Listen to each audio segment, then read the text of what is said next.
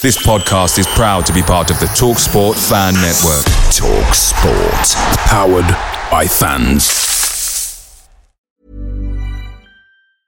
When you're ready to pop the question, the last thing you want to do is second guess the ring. At Bluenile.com, you can design a one of a kind ring with the ease and convenience of shopping online. Choose your diamond and setting. When you find the one, you'll get it delivered right to your door. Go to Bluenile.com and use promo code LISTEN to get $50 off your purchase of $500 or more. That's code LISTEN at Bluenile.com for $50 off your purchase. Bluenile.com code LISTEN. The TalkSport Fan Network is proudly supported by McDelivery, bringing you the food you love. McDelivery brings a top tier lineup of food right to your door. No matter the result, you'll always be winning with McDelivery. So, the only thing left to say is, you in? Order now on the McDonald's app, and you can also get reward points delivered too. So that ordering today means some tasty rewards for tomorrow. Only via app at participating restaurants. 18 plus. Rewards registration required. Points only on menu items. Delivery fee and terms apply. See McDonald's.com. Welcome to Rob Ryan Red, a Wrexham FC podcast by Nathan Salt and Rich Fay, bringing you all the latest views, news, and interviews from around the racecourse. Now, if you're new around here, make sure to subscribe. But enough of that, let's get on with the show.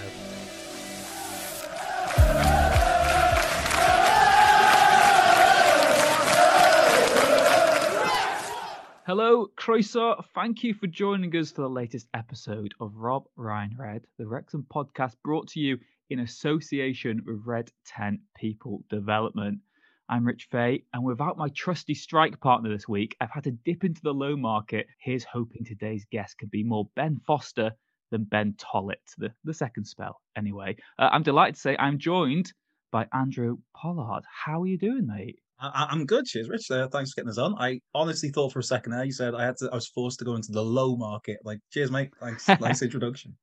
Uh, yeah, no, uh, this uh, should be fun. Yeah, well, we've not got a big budget, so you know we've had to we've had mm. to scrape around the barrel. But you know we've got got someone in who can do a job. Quick introduction about yourself. There. I mean, you host the interviews in the Maesgwyn pre-match. How else will supporters know you? What what are your credentials? What can you bring to the podcast? Credentials. Um, just a massive football nerd that's been watching Wrexham for I don't know by this point 28 years or so. Um, and as you mentioned, these days um, I have the the um, the honor of uh, hosting the pre-match chats that we do at Maesgwyn before every home game. So that's always fun. Um, and also, I, I, guess as well done uh, a bit of work with the, the Wrexham Legends group over the last few years, um, looking after their social media channels and doing um, doing some interviews during the pandemic just to keep content out there really. And then as soon as the pandemic stopped, we we stopped that um, because it's better to have a chat with those sort of guys in person at the Maesgwyn. Come on to the Maesgwyn. It's a great place. It's a lovely place. Um, I'll uh, I'll see if I can yeah sell it anymore. But yeah, that's that's kind of my story really. Uh, just a, a big old Wrexham nerd who uh, is fortunate enough to to get to chat to a few of these lads, the the lads of yesteryear, um, on a on a regular basis. Who are we putting up there then? Who is your Hall of Famer? Uh, maybe your favorite ever Wrexham interview. Who's your dream interview that maybe you've not had yet? Um, I've I've been trying to get Bryan Hughes to come and do one to do a chat, and that's we've, had, there's been chats, there's been negotiations. I know there's been see that's what I mean for me as a as a slightly older fan. I think I just think of Bryan Hughes, the player Yoza. I, I blocked out that, that the managerial Bryan Hughes so yours is, is one of those. Uh, Carlos Edwards, who um, this may or may not come off, but the, the, plan is to hopefully try and get him before the end of the season, or maybe before the end of the season. Um, but in terms of interviews, I know they're, they're always too fair. They're always most of them are always well, 90 percent of them are always really good because the lads are very chatty lads. and they're just they're all lovely. Glenn Little was mad as a box of frogs. Uh, Cole Connolly's always great. Um, Gary Bennett as well.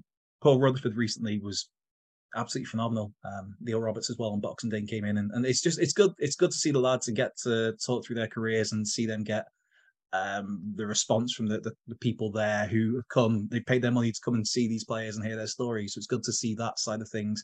Um, and it's just it's it's nice. It's nice. Like Paul Rutherford, who just kept getting standing ovations all the time because just a whole lot of love for mm. others. And I think as well on the back of the uh, the Welcome to Wrexham uh, documentary as well, there's a and even more newfound respect, I think, from some people who maybe can look back and think, oh, he actually, yeah, he, he cared a lot, Paul Rutherford. So, yeah, they're always all fun. That's a really generic, um, safe answer. but, uh, yeah. And just to, again, we will put a link to these in the uh, episode description. But the, I mean, on the horizon as well, we've got the Sheffield United game, Gary Bennett and Karl, yes. uh, Karl Connolly speaking ahead of that, and of course this rearranged Chesterfield game again could be rearranged again if we were to win in the FA Cup with uh, Brian yeah. Flynn as well. So any Wrexham fans of a certain vintage, shall we, shall we say, or if you're new and want to engross yourself in the recent history, successful times of the club, and get along to the Maesgwyn pre-match. It's not just the donuts that they're excelling with uh, over there, great. over the road, and the posh kebabs. Rich Watkin had uh, shoot me if I didn't mention the posh kebabs that are are fantastic, uh, and also they are I'll probably throw in there as well. There's there's something that works to hopefully get Ugarte maybe as well at some point uh, oh my the season's God, out. That... So I know I thought I thought you, you might like that. You, you tease, you tease, right? Football, Altrincham last weekend, yes. or last Friday night, wasn't it, in the FA Trophy? Wrexham lost a penalty shootout. Um, we'll get on to maybe the pie, the pitch invasion. But in terms of the actual occasion, Andrew, I mean, from my point of view, I thought it was almost the perfect night. I know there's lots of fans will say winning breeds success. You need to stay in the competitions, and there's no, you never got to celebrate Wrexham losing a game by any means. But considering that a win would have postponed another league game, I thought that it was almost the perfect outcome that we played what was largely a second string squad. I know that upset a few Altrincham fans that we maybe a bit disrespectful, but I think it was fair to say that. Played against a very good National League team, took them all the way to penalties, only lost because of the sort of luck from 12 yards. And for me, I thought it was a really good run out and a really good test and a great opportunity for those on the periphery to to have a proper run out again yeah, it was it, it, was it was a good game to watch. It was a fun game to watch because I mean I, am I'm, I'm just talking to myself here, but I was like it's always nice to see some of the, the faces that you don't normally see. Um, if, if some of the, the younger lads get a run out, and obviously you're not gonna they're not gonna get those runouts in, in the league necessarily. So it was good to see like a, a Jake Bickerstaff get a game, or for, for players going back to fitness like Rob Lainton, uh, Andy Cannon got got a start, Scott Butler came in, Max Cleworth getting another another game. So it was, yeah, for me it was you never it's i think it's the same thing that a lot of wrexham fans have said lately where you never want to lose a game but uh, it's if there was a way to lose without really losing uh, and to avoid kind of cluttering up the fixture list even more then i was okay with this um, although I mean, after after ten minutes, I thought we were going to get an absolute spanking. so I didn't fancy they were that, all over us, weren't they? Yeah, they really, really were. There was the the the chap, uh, Chris Conn-Clarke, I think his name was, who the commentator uh, legit, I think it was four times compared to Paul Gascoigne, which uh, he's having a good game, but come on, I mean, it's, it was Mate, little... Paul Gascoigne now or Paul Gascoigne in the nineties? Yeah, I, I, that's I hadn't thought of it like that. Maybe he was thinking that the Paul Gascoigne he, he went to see Raoul Moat with a few cans of beer and chicken, and I don't know, maybe that one. But yeah, it was just it, it was. I, I did fear a spanking, but it was it was good to see. You know, like I said, some of the players going back to fitness, getting a run out some of the players who, who don't necessarily start all the time, like a, a McAlinden, getting a, a, game who's normally in and around the squad. Uh, and and I, I thought James Jones stepped up well as with the armband as, as captain for the day. Just yeah, it was I, I was okay with it. I, I didn't come away being miserable that we'd lost. Put it that way. It was just like, oh well, it's unfortunate. It's not ideal. We've lost the game of football, but the bigger picture is um, just you just don't want to clutter things up any anymore Yeah, again, uh, you know, if we were to end the season with promotion and no one's going to be bothered how we did in the FA Trophy, it is the the end goal. And of course, sort of, I know people don't like us comparing to the, us with them, but Notts County also got knocked out, so both of us would be concentrating on the league really now going forward. Uh, I was going to pick out the individuals then. I mean, who did impress you the most? For me, it was Jake Bickerstaff. I've hardly ever watched him in the flesh. It's I remember watching him in the sort in the sort of Caramel, Caramel Tunnocks Cup matches, but I don't remember watching him too often, sort of in a proper first team environment like this. I thought he looked brilliant, really. I mean, it it sort of brings on to a reoccurring theme of is he good enough to be that sort of reserve striker, do you think? I mean, the the expectation is so high this season. We're in such a good position. We have to get promoted. Do you think that we have got enough in reserve with Dalby and Bickerstaff, or, uh, or, or what do you think? I mean, especially that he's homegrown, you can't be critical too much, and maybe we get maybe carried away too much at the other end. But he looks like a proper player, regardless of of the level we're at. Yeah, it, it kind of harkens back to like a, a Stevie Watkin, a Lee Jones, even a, a Chris Armstrong uh, coming from Fly. Of, of just everybody wants to see a local lad, particularly as well a local a local lad up front getting goals for Wrexham. Um, and it was it was good to see Jake getting a goal again after scoring in the last round against Scunthorpe. Uh, and it is I've I've been really impressed with him when, I, I've seen him. Um, he's a lot quicker than I I, I kind of presumed he'd be. Um, he just his movement seems really clever. Like he he out I thought he, he overshadowed Dalby against Altrincham uh, and against Scunthorpe as well. Um, but I, and I think if you're looking at is he good enough to be our our backup strikers, I think him and Dalby for right now I I think they are. But that's just barring any major injury to Ollie Palmer or or Paul Mullin because it's that tricky thing of realistically who are we going to attract as, as backup strikers because whoever comes in and we'd be I'd imagine we'd be probably aiming for players who are League Two standard if we're going to bring reinforcements in up front. Whoever's to who's to come in just to knowing that they're going to be on the bench from that level of football. So I I think for where we're at, I think Dalby, who so there's good games, there's not so good games. Um, but again, it's it's tough to to judge with him because it is unfair when they're not getting a run of games. So it's kind of swings and roundabouts. But I think for me, I'm I'm all right with that because whoever we've got as forward options, if we brought somebody in, they're not going to play. They're not going to start uh, unless it's in. Say we, we got through in the FA Trophy, then they'd maybe get a game in that. But for the league, it's it's always going to be Mullin and Palmer as long as they're fit. I think so. So it's um yeah, it's like I said, swings and roundabouts. I think with that sort of, of discussion, but I'm I'm cool with that. Um, as as for other names that, that stood out, um, I, I, thought Scott Butler did all right. I, I was quite impressed with him, and Ryan Austin when he I, came yeah, on. Um, I was expecting Scott Butler to be the sort of the other guy in defence alongside Max Yeah. and Harry Lennon, but for me, he outshone both of them. He looked really good, really physical. There was a tackle in the second half where he just was really emphatic and just really commanded the ball. He, he looked really, really good. And I was surprised because when we when we brought him back from Swansea, I thought, oh, I don't really know who this guy is. I'm probably never going to see him play. Um, he's got to be someone for the reserve games, maybe just we've got an extra body. But he looks another player who who has a real chance of of getting some more game time. Like you said, it's probably the, the one negative of getting knocked out of the FA Trophy is when do most of these players play again? It's really hard to see, even with the the packed fixture schedule. But yeah, I was really impressed by him, and I just want to get your thoughts as well on Andy Cannon. Again, there's mitigation that whenever we've seen him, it's been in these sort of second string matches.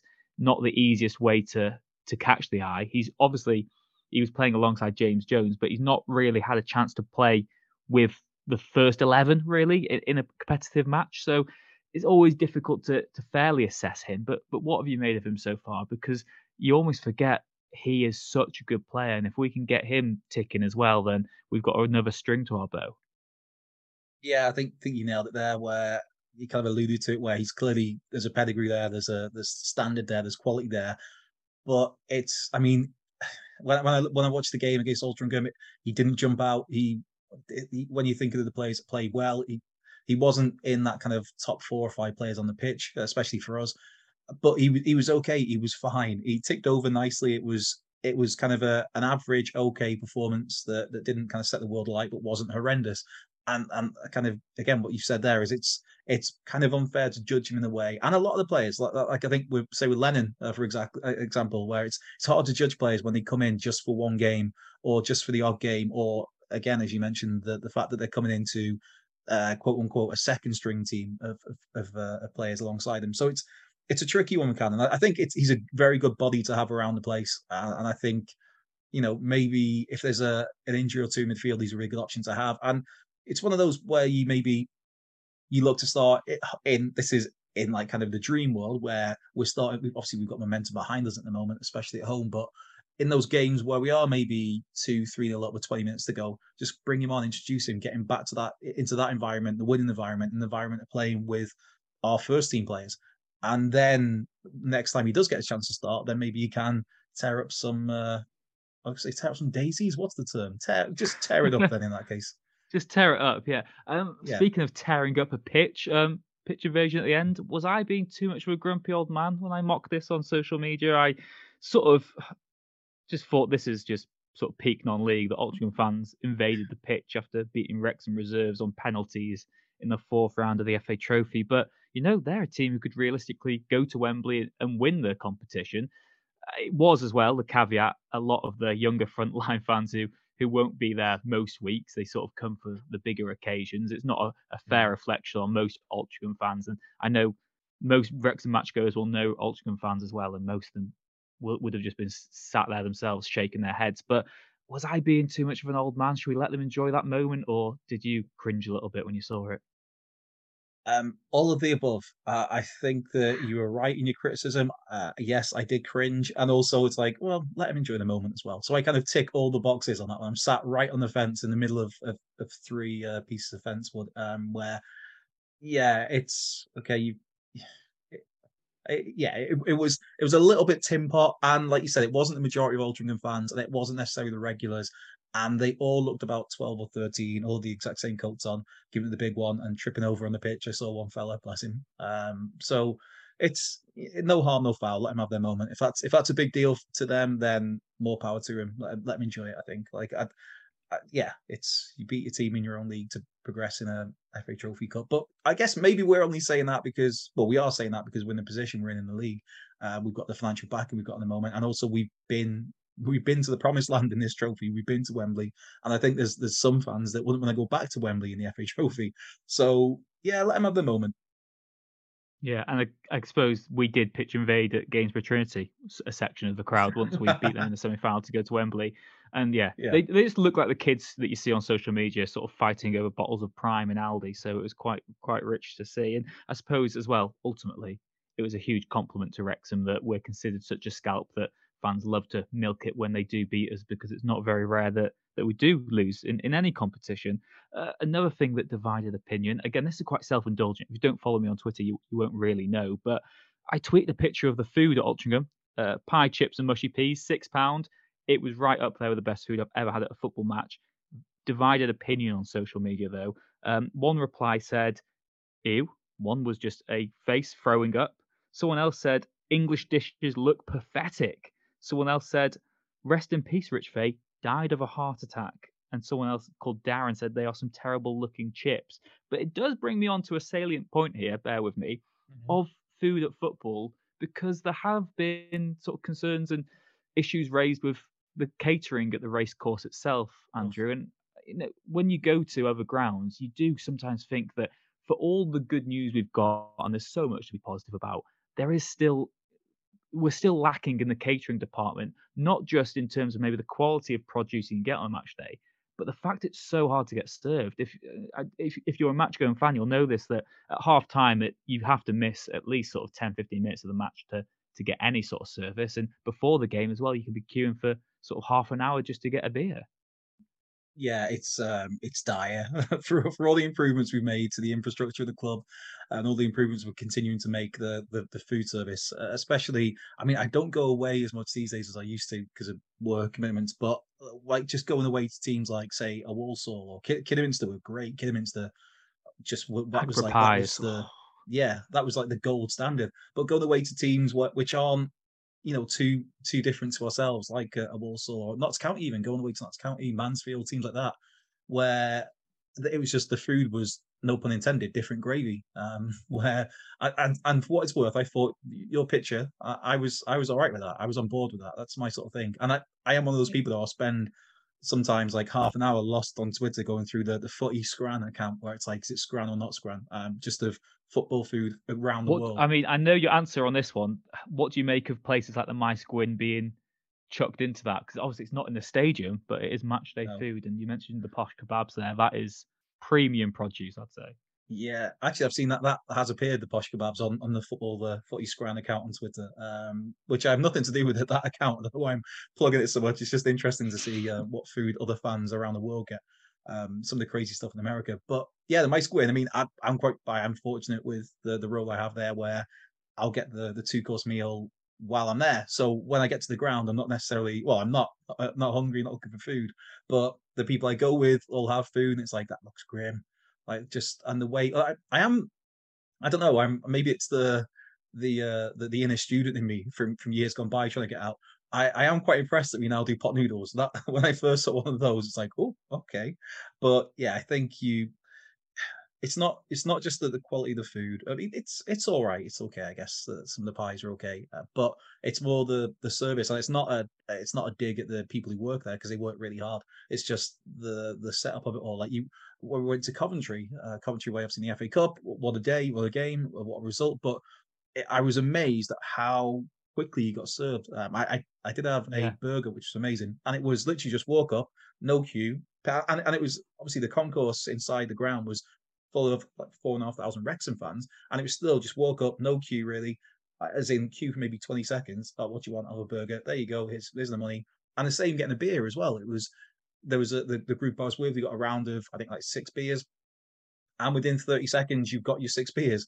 And so it's there's ways to do it that are smooth and to service a lot of people. Like I said, four and a half thousand people there in that that Coventry away end, and and I didn't hear a single person moan once about having to wait for anything. And the quality was there as well, and the staff were lovely. And our, our staff are lovely, but you just think that sometimes they're not helped. And in the Marlborough stand, there's the I don't know what it's it, the, the kind of the the kiosk that isn't a kiosk that was briefly open once. sort of cabin, yeah. Uh, yeah, and it's like do something with that, surely, even if it's just like soft drinks and stuff, or just to take the pressure off the other areas of the the, the food service. In it, I don't know. It's it's yeah, it, Yeah, it's, the not, system. It's not, great. the personnel by any means. Exactly Again, you, it's a match day.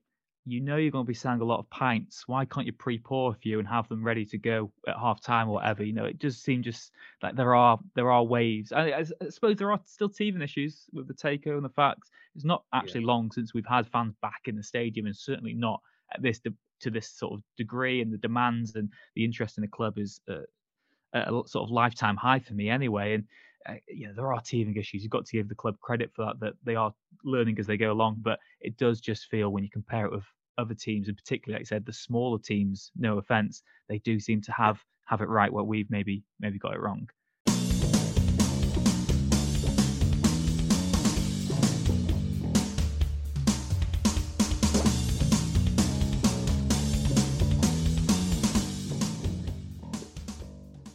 Moving on Uh, then, and- Andrew. yeah. Oh, go on. You go. You no, go. it's just it's like yeah. When you were talking about the the, the pre poured pints and stuff, um, it I, can't remember. It might have been Boxing Day, uh, and I'd kind of been. It was my turn to get the halftime pints in, basically, uh, for me and my pals, and it was they'd run out of everything apart from Madri, which isn't my, my tipple of choice, but hey, it, it's all right. It's Boxing Day, I'm celebrating. It's it's the holiday season, uh, and so they only had that on, and they made everybody aware. This big queue of people that all they had on was Madri, but then they waited till you got served to pour it, and you think, well, this is all you've got on, and you know that everybody there's like a queue of fifty people who are all gonna. I'm not saying pour fifty pints, but pour thirty pints or whatever—I don't know, just little things like that where it's like, you know, bit of common sense. common sense, I suppose. Yeah, exactly. Um, moving on then to sort of other club issues. There's one that's sort of divided the fan base from what I've seen on social media this week, anyway, and that is the lease status update that was released in a club statement um, on Monday. And the club said that you know on February the 11th, 2022, which is almost a year ago now, two days after the announcement that heads of terms had been signed to purchase the racecourse ground, the club approached the Wrexham Supporters Trust with the request to surrender their lease for the racecourse ground. They envisaged that that would be done quite quickly, um, in time for when they purchased the club, and that went through, uh, purchased the stadium, and that went through on June the 29th. But since the purchase, the club have regularly requested updates from the WST on the status status sorry of the request to surrender the lease. Um, they went public with their sort of grievance to, towards the trust. I see both sides of the argument. Club's frustration that it's taken a year for them to to get the replies that they want, and they maybe don't seem any closer to doing so. But maybe the club uh, going about it in the wrong way. Did you think it was poor for them to to sort of air their dirty laundry in public? Um, there, there is an element of that to it. I think that because uh, uh, the, the message there that they put out, I think that the the broader message is is one that most fans probably agree with, especially when you consider it's it's been getting on for a year, and the way it's worded makes it sound like there's been very little communication back from the WST. And I know obviously they've been going through. Uh, they call it structural changes, personnel changes, uh, trying to find board members and, and, and put them in place. But still, there are there have been throughout all this. There's been people still working on the trust who have done a great job before at times and have been um, pivotal in keeping the club alive to this point where we're at. But if there's been somebody or people involved, then there's no excuse not for communication with the club if they're getting requests. But yeah, it, it does feel a smidge heavy handed in how the, club have gone about it. And I, I just think the way, obviously, where we are now, the spotlight we've got on us now, um, the the the well wishes, the positivity we've got around us, the WST being seen as holding this up, which they they are holding this up. Uh, there's there's no disputing that, but it just feels by kind of the way the the statement was worded, the, the way this was the first we'd really heard of it, or at least for a while, this statement to come out, the way it was worded, and given the status of the club nowadays, it was it was always going to cause, I guess, a, a, a huge amount of long term fans and newer fans to put that pressure on the WST, and it kind of it felt like it was designed to do that, uh, for right or for wrong. I just I think that there's don't know. It, it's also a little bit of a PR nightmare for the WST because again, the silence they've had for so long. So for this to come out, it's that it positions them as the villain in this almost in a kind of us versus them, uh, slightly. That may be a bit exaggerating it. So it's yeah, it's like we've not heard anything from the WST. And the first time they've been in the news or made any sort of, well, not like made a, a, comment on this, I don't think, but the first time we've seen anything from them or heard about them in what a year, 18 months is this. It paints them in a very negative light. It's not a great look, especially when we've got such forward-thinking owners who are who are wanting to come in and get th- just they they come in, they want to do something, they they do it, and so this is kind of holding up that progress. So it, yeah, I can, I can see elements of both sides to it. It's a long, long-winded way around yeah. the houses on that. One. It's a really difficult one, isn't it? Because and again, the WST, without them, we don't have the club anyway. You can understand as well if there's any caution or skepticism from certain members of that because you know, yeah. losing yeah. the stadium in the past has been such a realistic worry for Wrexham fans. All we wanted was Wrexham playing at the racecourse. Anything on top of that is a bonus. And at the end of the day, as long as we've got our club and we can watch them in Wrexham on a Saturday, then that that is enough for lots of fans. And like we said, everything else on top has been this sort of bonus. But I, I you know, I, I, guess the other point as well is we can't speculate too much because we don't know what requests have been made. We don't know what communication has happened, if any between the two parties behind the scenes. We don't know the full details and both sides of the story. So, like I said, I don't want to get involved in putting more pressure on the WST and it being seen as a pile on because we don't know from both points of view. But surely there was a better way maybe for it to be conducted and for it not to be done so publicly. But then we must have got to certain extremes if if that was the sort of last resort the club went to because you'd also hope that those involved with Wrexham day to day wouldn't have wanted to do that, and it very much would have been, you know, like we said, that the, the sort of the last straw that they didn't want to have to do, but the nuclear option, as it were, to to try and get some resolution to this. So, like we said, that's maybe all we can really say on it, and hopefully, fingers crossed, in the in the coming days and weeks, we will get some some developments on that, some good news, and yeah, like yeah. we said, well, hopefully be able to give you a wider picture. Yeah, just to jump in on that as well, I think it's interesting now to see uh, how the WST uh, deal with this. As in, does that put them even more in the back front? Do they feel attacked and just are even more digging their heels in, or uh, is it the, the, the pressure that then gets them to to kind of to hand it? It's it's an interesting situation to keep an eye on. I know the the knee jerk reaction from a lot of Wrexham fans, and I can understand it. Is like, what are you doing? Why are you holding this up? But yeah, it's like you said. There's been years gone by where this has been such a big um, a genuine threat of us of us losing the race course, losing the ability to play on the race course. It's just at the moment now, it's the, it's the different side of that is that okay, the, the club and the ground are now owned by the same people, so there's that risk is is minimalized because they seem to mean well and they, they've kind of they're doing well. So it's yeah, it's one to see whether what the that statement, how the, the, the WST reacts to that, whether that's that pushes them further away from an agreement or whether that brings them closer to an agreement with the club, I guess.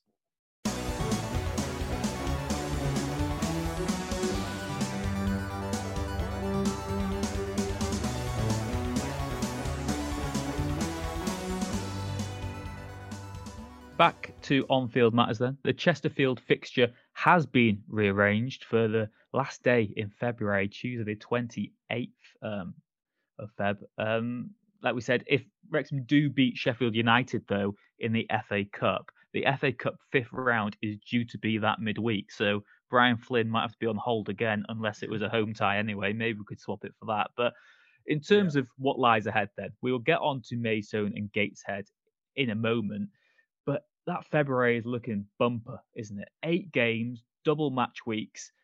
We've mentioned before, and you said at the start of the podcast, uh, in, in terms of Bickerstaff and Dalby, that you know no matter how well they're playing, they're always going to be behind Palmer and Mullin.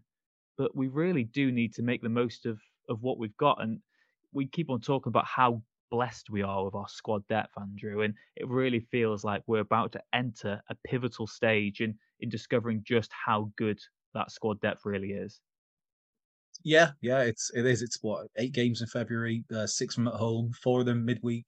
Uh, and poor Brian Flynn potentially being put off again um, after having to be uh, postponed going to Maesgwyn uh, twice already because of weather and fixtures. Uh, so yeah, it's it is uh, congestion will be the word, but I mean, I, I mentioned it before about it. Obviously, we can bring in new recruits, but who's going to come in just to know that are they're either going to be coming in just to play a few games here and there, or they're just going to be a backup in case somebody gets injured. especially when you look at the squad we've got already. I mean, the the, the four forwards, the, the two main forwards, Mullin and Palmer, obviously, but then Dalby uh, has kind of put himself down in Wrexham folklore. If he never does anything again, he, he scored a goal against Coventry in one of the great away days. So Dalby's there, who, in theory, his his past should suggest that he's more than good enough to step in if needed. Jake Bickerstaff, me and you, by the sounds of it, both of the same uh, thought process that we both got a lot of time for him, and I think there's there's a real player there. But the midfield, because we only play three in the middle of the park. You, Young, Tom O'Connor, Elliot Lee, James Jones, captain the other night, Andy Cannon, who we talked about. I believe it's the end of February, maybe beginning of March. We're looking to get Jordan back in if all goes well. And that's just kind of competing for three positions. And the centre halves, you've got Hayden Tozer, Tunnicliffe, who has been an absolute beast since he's come into the team, uh, but but Max as well, and Lennon if he can stay fit. And and you would talk about how impressed you were with Scott Butler. So there's there's options uh, in terms of squad depth. There's there's a lot of lot of players there vying for the same positions. Even like the the, the fullbacks, the wingbacks, either side. There's kind of two or three options there. Howard and Lainton in nets. I mean, some people haven't been too impressed with Howard, and, and Lainton didn't have the, the best of games. I thought against Altrincham, some good saves in there, but but again, he's obviously getting his way back to fitness. But there's there's it reminds me a little bit of I know it's different levels and different standards, and that squad was better, but comparatively speaking, in terms of uh, dropping down a division or, or two, well, a division, uh, it reminds me a little bit of Denis Smith's uh, 02 03 promotion side, where hmm. there was there was a bunch of nailed on starters, but there was so many great other options that had come in to fill in that. So like you'd have say Darren Ferguson and Jim Whitley midfield, and then it's like it'd be one of uh, Steve Thomas, Paul Barrett, Scott Green, even uh, when he came in to fill the other position. Or the strikers be Morrell and Trundle and Lee Jones and Hector Sam. God, God love Hector Sam, the enigma that is Hector Sam. um, so I, I, just there, it's it reminds me a little bit of that. Like I said, obviously we're at a different level. Um, we're, we're now in in the non-league, whereas um, whereas then it was well League Two as it is now. So it just reminds me a little bit of that, where we've got just a really great spine, and then we've got a lot of really good options that we can just rotate in and out. So I, I think we're all right squad wise. I, I, know some people will disagree and they want to see big name signings, but it's that the realism of of who who would come in just to play backup, and and if we're bringing in somebody really good, who drops out? Yeah, and of course we all know how that season finished as well. So fingers crossed. There oh, yeah. are lots of similarities with with that squad. I, I suppose then that's my sort of question to you is I'm an eternal pessimist as a Wrexham fan because most of my sort of adult life watching them has been non-league and True. false hope maybe and failed sort of bit, uh, promotion bids and just not quite ever reaching our potential. So I think maybe from some of the younger generation more so, but I can't really speak for everyone. There is this pessimism that what if someone does get injured? Do we want to be reactionary in the transfer market, or do we want to you know be proactive and already have someone in, in place to come in. I mean, it, we aren't bound to the January transfer window. It's I believe to the end of mm-hmm. March or so that we can buy players this season after you know the uh, international clearance sort of issues were were resolved. Are there any areas of maybe not weakness in a squad, but any areas you think you'd like to see us improve and, and any sort of player that you'd add to the team, or, or are you quite happy that we've got enough already? I, I am happy we've got enough already. Um, and I think the, the, the one position I thought maybe a push was possibly another centre half. Um, just because I'm I'm still getting nightmares of Aaron Hayden getting injured towards the end of last season, but we've got Tunnicliffe in now, who, like I said, I've been so impressed with him, and that that was the question was when he when he came in and started playing games after like two or three games, it's like this guy's really good. Why is he not been playing? But it, so I maybe possibly a centre half, but then uh, again, Butler impressed. And I think if, if it's only a case of somebody to come in now and then, then he he could be a shout. Obviously, I think Max is ahead of him in the, the pecking order. But I don't know. The way I, I look at it is, say we didn't sign uh, another striker, for example, and then I, I, feel bad even saying this. Then Super Paul Mullin gets injured in the beginning of April, the end of March. Uh, I've had that anxiety dream as well. Don't you worry. but like, okay, we've got nobody to bring in. But who would do uh, like if we brought somebody in now while we can, who's the level to replace Mullin?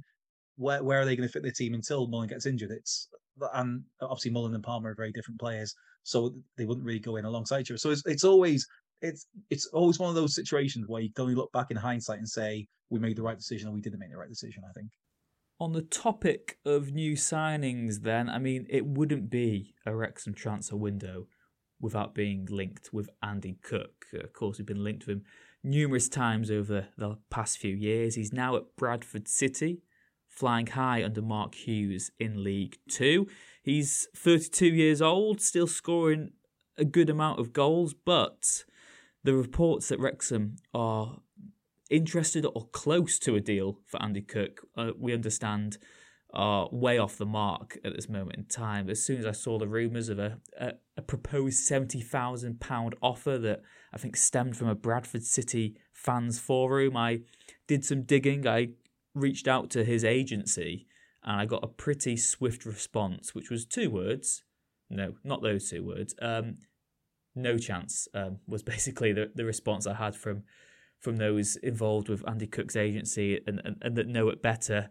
So yeah, I'd just say that just always take these reports with a, with a pinch of salt. And of course, I, I do agree and understand why signing a new striker might be something we need to do this month. But I do think that the club will probably be reactionary rather than proactive in terms of getting a new striker in.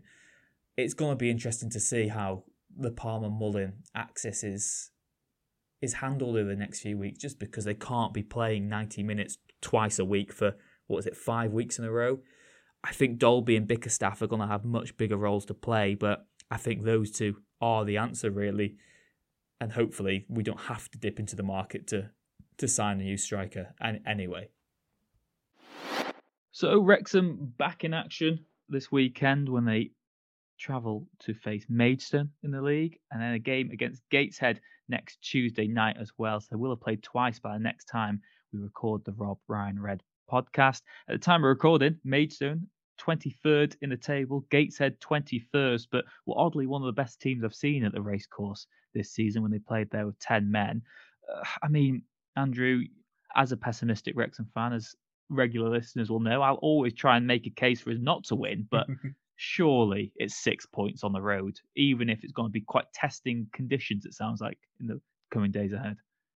Yeah, it's it's one of those where we could make these tough games. They could be tough games, but I, I guess the we're kind of past all that kind of like, oh right, okay, it's Wrexham being Wrexham. We shot ourselves in the foot. At the where we are at the moment, if the, these are the sort of games realistically you need to be winning if you see yourself as champions, and that's what we're hoping to see ourselves as. That's what Parky sees us as. That's what a lot of the players see us as. They see us as that that, especially with that really annoying only one automatic promotion spot. Uh, that's what we're aiming for. And I think if we're aiming for that, these are games that you've you've got to win, especially like you said that the league position 23rd and 21st. Um, Maidstone, we, we beat 5 0 uh, earlier in the season. In fact, Mickey Thomas predicted that 5 0 win. He was the guest at Maesgwyn that day uh, before the match. And his the last question I'll always ask to the, the guests is, what's the score going to be? And Mickey Thomas went on this in the best possible way. Rah rah speech is in. Who are we playing? Maidstone, Maidenhead. It doesn't matter. Da, da, da. We're, we're effing Wrexham. Sounds like the Oldham owner.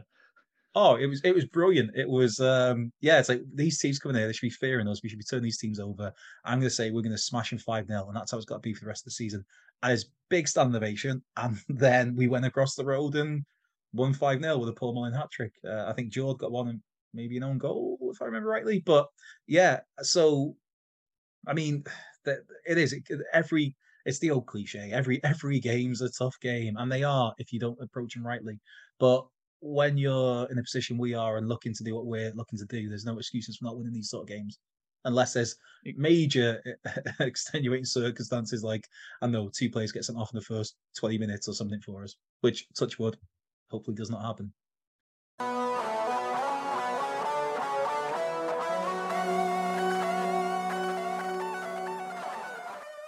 Well, ahead of the game against Gateshead on Tuesday night, I caught up with David from the Heed Army podcast to get the lowdown on our opponents ahead of that second league game.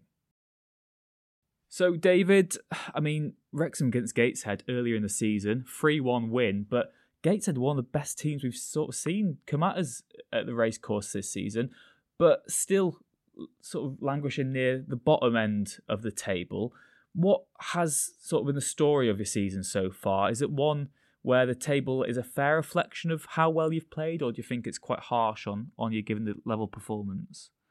Um, oh, it's, it's, a, it's a tough one because we, have just had so many injuries, and you know I don't like to rely on excuses, but I think where we are is probably a fair reflection. But we are turning the corner somewhat. We you know we've we've had some good wins in the last six weeks. We've beat uh, Southend, we beat York, uh, Oldham in the FA Trophy, and uh, we've made a, a, few new additions to the team as well. So it just feels like we're starting to turn the corner now. Uh, you mentioned, you know, the recent results. Then, of course, your most recent was against Oldham at the weekend, three-one in, in the trophy. What's Gateshead's approach to the trophy been this season? Because we saw Wrexham field a weakened team against Altrincham uh, last weekend, but Gateshead must have a real sort of belief that they can go far in the competition? Um, I, I think uh, uh, when you get to the fifth round, I think you start to believe anything can happen. Especially when you mention yourselves, Wrexham have went out, Notts County have went out, Chesterfield are out. There's a lot of the big boys on there, and some of the teams like Gateshead, well, we all start to look around there, go, well, we can we can beat anyone that's left in the competition on our day. So you know, hopefully, you know, as long as we can get past Banbury or Cole, uh, Coalville, then you know you're into the quarterfinals, and anything can happen from there. You mentioned that on your day you can beat any side. Wrexham this weekend, then, what is the mood like? Is it seen very much as a free hit from your fan base? Um, I don't know. There's a there's a, a renewed optimism. Um, we signed Danny Elliott from Boreham Wood. He was actually um, our summer transfer target, but he's signed for Wood instead. Things haven't worked out for him there, and he's on loan for uh, with us now till the end of the season. And he has absolutely rejuvenated our forward line. Um, goes up the ball well. He's, he's, he's just a natural born finisher. And to add to that, um, a few months ago we got a young midfielder on loan from Middlesbrough as well called Kamil Conteh who isn't afraid to take the shot from outside the box. He scored, I think it's four, three or four goals from out from at least thirty yards. So you know we've got a bit more uh, pep in our step as we're going forward. But on the injury front, as I mentioned earlier on, we had um, ten players out at one time, and we we are only a small squad. So to have that many players out, that shows why why we are where we are. But I think going into this game, there's renewed optimism, and I think we'll be, you know, I'm not going to say, you know, we're going to win this game, but you know, if we can play our game, we might be able to get something out of it. You mentioned there the new signing. Who are your Who are your danger men this weekend? Who should oh next Tuesday? Sorry, who should Wrexham fans be worried about when they see them on the ball? Uh, well, there's uh, Adam Campbell, of course. Um, he's been with the club a, a few years, and uh, he's just uh, his work rate up front is phenomenal. He'll drop deep. He's not the tallest player on the pitch, but he, he'll make things happen and keep the ball moving. There's the captain, uh, Greg Olley, who uh, is just a linchpin in midfield. He can pick out a, a great pass and set a uh, good um, set piece as well.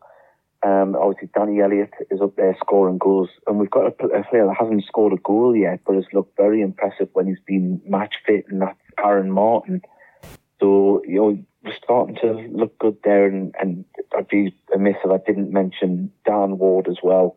Uh, he is a an attacking midfielder who just like Adam Campbell has an engine on him and just he doesn't let defenders rest. So it's starting to pay dividends for us at the moment, having those players fit and uh, everyone raring to go. I mentioned the earlier meeting between the two clubs this season at the race course. Like I said, I think Gateshead played really well that evening. Of course, you were jeopardised by a red card. Yep, you're down to 10 men. I think Wrexham actually got booed off at half time for only being sort of two on up, and Mullin scored late on to, to make it more comfortable. But in terms of Gateshead, Gateshead's sort of approach on the pitch, is it still very much possession based? I mean, we've always sort of associated Gateshead um, with being a, a pretty side to watch. The, the manager, Mike Williamson, he, he believes in uh, that, that brand and style of football. We will build from the back. We may, we might pass um, the ball sideways a lot at the back as we try and open up the midfield in front of us and the, the, the defence after that. Um, it is possession based, but it can quickly turn into um, entertainment uh, as the ball gets uh, pinged forward. But uh, yeah, the, the Mike Williamson's a strong believer in the brand of football that he plays, and um, I say we've, we've had great success with it. And I think, as you mentioned earlier on in the season, we started the season not too bad. We got first, uh, three draws in the first few games, and obviously we played yourselves and uh, uh, came up short. But you know, once we've had um, a fully fit squad, which has took months to get, um, we we're starting to see the, the fruits of the, the labour that's put in by the team on the training pitch with the possession based football. I don't like to talk about uh, Notts County too much, but obviously they are being spearheaded by a former Gateshead striker at the moment. what, what's the what? Yeah, what's the feeling like from Gateshead fans? Then is there a little bit of is there pride that you know two former players are doing so well at the top end of the table, or is there a little bit of resentment, thinking if only we just held on to them for one more season? Um, no, I think you'd always like to when you've got players like that. I mean, the, the season before when we won the league, they were just absolutely phenomenal, as were a lot of the players that we still got at the club. But I think in this, you know, we've got to realise where we are in the footballing world as Gateshead. We're not, we're not a big club. We don't have a big money man like we might have had in the past. And for us to sell on players, um, you know, for whatever what we got for them, it was undisclosed but I believe there is a sell on for one of the players and there isn't for the other one. Um, that's what this our football club's got to do. We've got to bring them in. Um, you know, hopefully they do well at the club and we make a profit on them.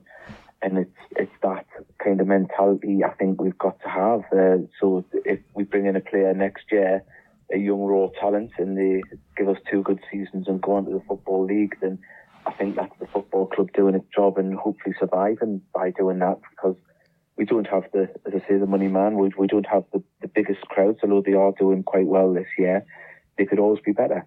I was going to ask you that. I mean, it's quite a, a vague question, but Northeast football at the moment is obviously in the headlines. Not just Newcastle, Sunderland doing well in the Championship as well. Mm-hmm. What's it? What sort of impact does that have on on Gateshead as a club? You know, particularly maybe when Newcastle are doing well. Is that good for Gateshead, or do do crowds sort of fluctuate depending on on their own success? Um, it, it, it, is a, it's a it's a strange ecosystem in the northeast because there's quite a few uh, northeast non-league clubs doing well as well at the moment. So, like for ourselves, uh, you know, we've been averaging over a thousand and getting, you know, especially with away followings, we're getting up close towards two thousand. Um, but if Newcastle United are doing well, if Newcastle United are at home on the same day, which can often happen, you can see the crowd dip by 300 people, maybe, um, you know, on a bad day. Um, but that said, the following at Gateshead has definitely grown the hardcore. Um, it used to be down in the, the lower hundreds. Now we're obviously towards the thousand, I would say, of a hardcore fan base. But like any football club, you could always do with more. But the, the thing is, in the Northeast, it's a strange thing because there's, been a lot of success from non-league clubs in the northeast, especially in the FA Vase as well. So there is a lot of floating. I'm not going to say glory hunters because there's a lot of Newcastle and Sunderland fans that like to share their support, should I say, for local non-league clubs. So say if Dunston were going to Wembley, they might take 6,000, whereas their average home gate would be 500. So it, it can get like that, um, and it goes right around the northeast. But also as well, we've got noisy neighbours at the moment in um, South Shields. You've got Kevin Phillips, former Sunderland and England straight as the manager there, and they have got up. I mean, their budget is apparently three times bigger than ours, and they're two, they're three divisions below. So that tells you everything on that front. But they're in a similar kind of ecosystem to us, where they're on Sunderland's back door uh, but them are doing well, and they're still getting crowds of over 2,000 in the Northern Premier League. So it, it, it is a strange thing up here, but you hope that you can, I say, stem the flow of Newcastle United's success because they're always going to be the team in the media. They're always going to be the team talked about. Kids have just got to plug away and make our own identity in that shadow. No offense to them, but I'm dreading the thought of Wrexham ever being in non-league and having to play against South Shield. So I really hope this is the season that we uh, we get promoted. I guess finally, then the question for you, which is a question we all hate to answer, considering there is a full match week this weekend as well. What is your maybe not prediction, but your feeling ahead of Wrexham Gateshead next Tuesday? Then, do you think that you that you have a real chance of getting a point, or do you think that it is going to be most likely a Wrexham win? You see, uh, playing Wrexham now. Let, us let's, let's face it, it's a cup game, isn't it? Because of the media attention that's on Wrexham and the worldwide audience. So you want to go out and give a good account of yourselves, firstly, and to show that you you know you're not just there to take part. And um, but I, I think the way we are, if we, if we get through the weekend's fixtures against Dorking without any injuries and come through that unscathed, I would like to think that we definitely go into the game with a fighter's chance. I think um, the way we're playing at the minute, the renewed uh, optimism, you know, if we win at the weekend, we could climb out of the relegation zone, albeit by just a, a point or two. But, uh, you know, once you get that momentum, um, anything's possible. But hopefully, um, you see, it, it's going to be streamed on the National League streaming service as well. So it's a good opportunity for Gateshead to get a good uh, showcase of themselves. And uh, I'm looking forward to doing the commentary on the game as well. So it uh, should be very good. I mean, Wrexham, if we look at this, not just in terms of the league table, then, if we look at the form guide in the National League, mm. Wrexham, over the last 10 games, Wrexham are leading the way with 26 points from a possible 30. Maidstone, again, sort of penultimate place in the table, seven points they've got from a possible last 30. Gateshead, maybe a bit of a better position than the table reflects. They're 15th yeah. in the form table. They've taken 10 points from their last 30. So, you know, they are getting better results than, than, it, than it would indicate and suggest. But like you said, we've got to be winning both those games. We've got serious title ambitions. I'd, the only thing you'd sort of prosper eh, against that is that, of course, there's this sort of belief we've not been as good away from home. But how are you going to sort of match perfection. You know, we have a flawless home record of winning every single game, whereas away from home we've got 23 points. At home we've taken 36. So the away form seems to have picked up as well since Tom O'Connor's come into the team. And yeah. while you can make these arguments that it's Rex and we might drop points, surely, surely, surely that isn't this weekend against Maidstone. But as we mentioned earlier in the podcast, Maidstone did win in the FA Trophy they beat Notts County on penalties. So maybe they're not as much of a pushover as we're making them out to be. But surely, I mean, I, I, I just love being devil's advocate. We've got to get six points, haven't we? Do you think we will? See, uh, Rich, you've, you've uh, to quote the great Han Solo, never told me the odds. Now you've ran through all those uh, those stats. It's like, oh, we're gonna get beat. we're gonna get beat by both of them. Uh, I, yeah, you'd like to think so. I mean, we we, we lost the, we've lost the way against Maidstone before. Uh, back in 2017, got beat two one. Um, oh, geez, Gateshead turned us over. One of the worst games. Probably could well be the worst game I've ever seen at the racecourse where we got beat. Was it seven two? Seven one, seven two. Yeah. Yeah, I think yeah. The protests around the pitch as well, weren't there that day? Oh, it was dire. Um, but again, it's a team we beat already this season, albeit at home, uh, winning three one. So it's this is these this was a really important couple of games, not only just like because of us uh, and and keeping the momentum going, but at the same time, Notts County uh, they're they're away as well twice at Chesterfield and at Solihull Moors, and Solihull Moors are no pushovers. Um, so especially at home, so it's it's a it's a it's a big couple of uh, days for for both us and Notts County, especially. I mean, if if Notts County drop some points, we can we can win our games. Um, and then you take into account the games in hand. This is like I think this is a massive week for the season. You've won me back over there. I'm, I'm proper uh, optimistic now for this. Uh, uh, yeah, it's it is so difficult to call too much. But again, as I said though, Gateshead at home uh, this season, I thought they were brilliant. Even though they had ten men for the game, there was booze at yeah. half time when we weren't winning by more, I believe. And you know they did give us a, a proper game, but we no offense, but there have to be sort of standards that are, that are kept at this club, and we cannot be getting complacent. You know, depending on on who we're playing, and of course, the other sort of overriding factor is that if we win these two games, the springboard going into that Sheffield United game is even greater. You know, if we can win another two, Fortress Caerhun, when we return to it, will be will be bouncing for that FA Cup game, won't it? I, would not even thought about that to be honest, mate. But yeah, that's that's a really good point to make. That's a, a really good shout. That yeah, yeah, and especially like I said, if maybe Notts County drop drop some points here or there in, in those games by the time you get back to the racecourse, then yeah, against the, I mean, geez, it's gonna be a very, I mean, just uh, uh, Coventry was a was going to be a very tough game, and it was, especially at times in the second half. Uh, but Sheffield United second in the championship, it's that's it's going to be a, a really tough game, depending on obviously what team they put out. They're going to want to be going for it in the FA Cup. So we, the, the point I'm getting at, so yeah, we, we're going to need all the momentum we can get, and if we can go into that game on the bounce of, of a couple of, of big uh, away wins, and like I said, maybe hopefully close that gap a little bit as well. Not this much of a gap, especially with the games in hand. But if we can uh, close that gap on on Notts County, then I mean, yeah, Sheffield United day could be um could be a very special one going into that. Just just the the, the, the buzz before it, the the pre match, man. The um the the you gonna bring the Maesgwyn back into this again? I, I wasn't. I wasn't even mentioning that. I was just thinking about the general tell. But I mean, if you do have, you said pre-match, you got all wishy-washy. I, oh, I meant pre-matches in just things before the game. the turf will be amazing. Town will be amazing. Spoons will be amazing. The fat ball will be amazing. Uh, everywhere. The, the Maesgwyn uh, yeah, will be best. I, I, don't know about that, but, but, I mean, obviously we got we got Benno in, we've got uh, Carlin, and and there was another Scouse former striker who I was, I was speaking to a couple of days ago who might swing by as well, but we'll see.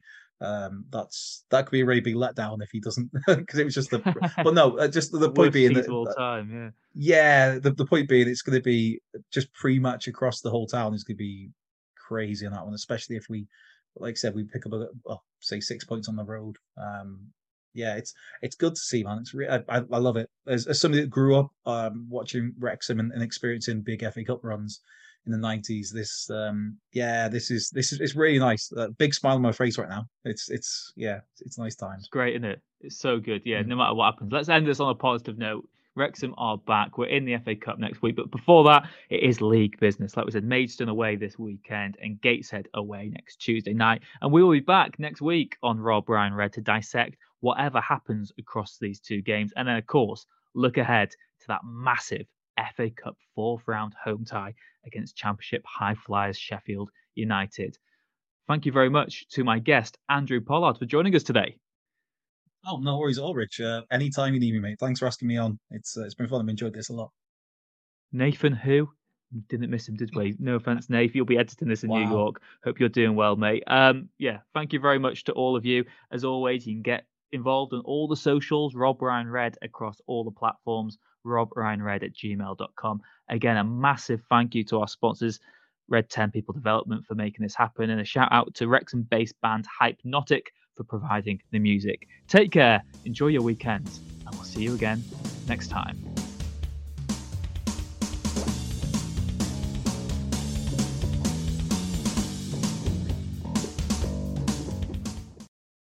It's the 90th minute. All your mates are around. You've got your McNugget share boxes ready to go. Your mate's already got booked for double dipping, and you steal the last nugget, snatching all three points. Perfect. Order McDelivery now on the McDonald's app. You in?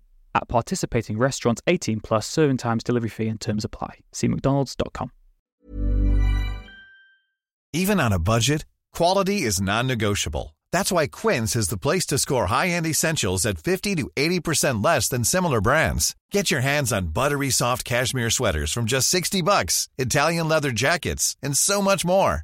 And the best part about Quince, they exclusively partner with factories committed to safe, ethical, and responsible manufacturing. Elevate your style without the elevated price tag with Quince. Go to quince.com slash upgrade for free shipping and 365-day returns.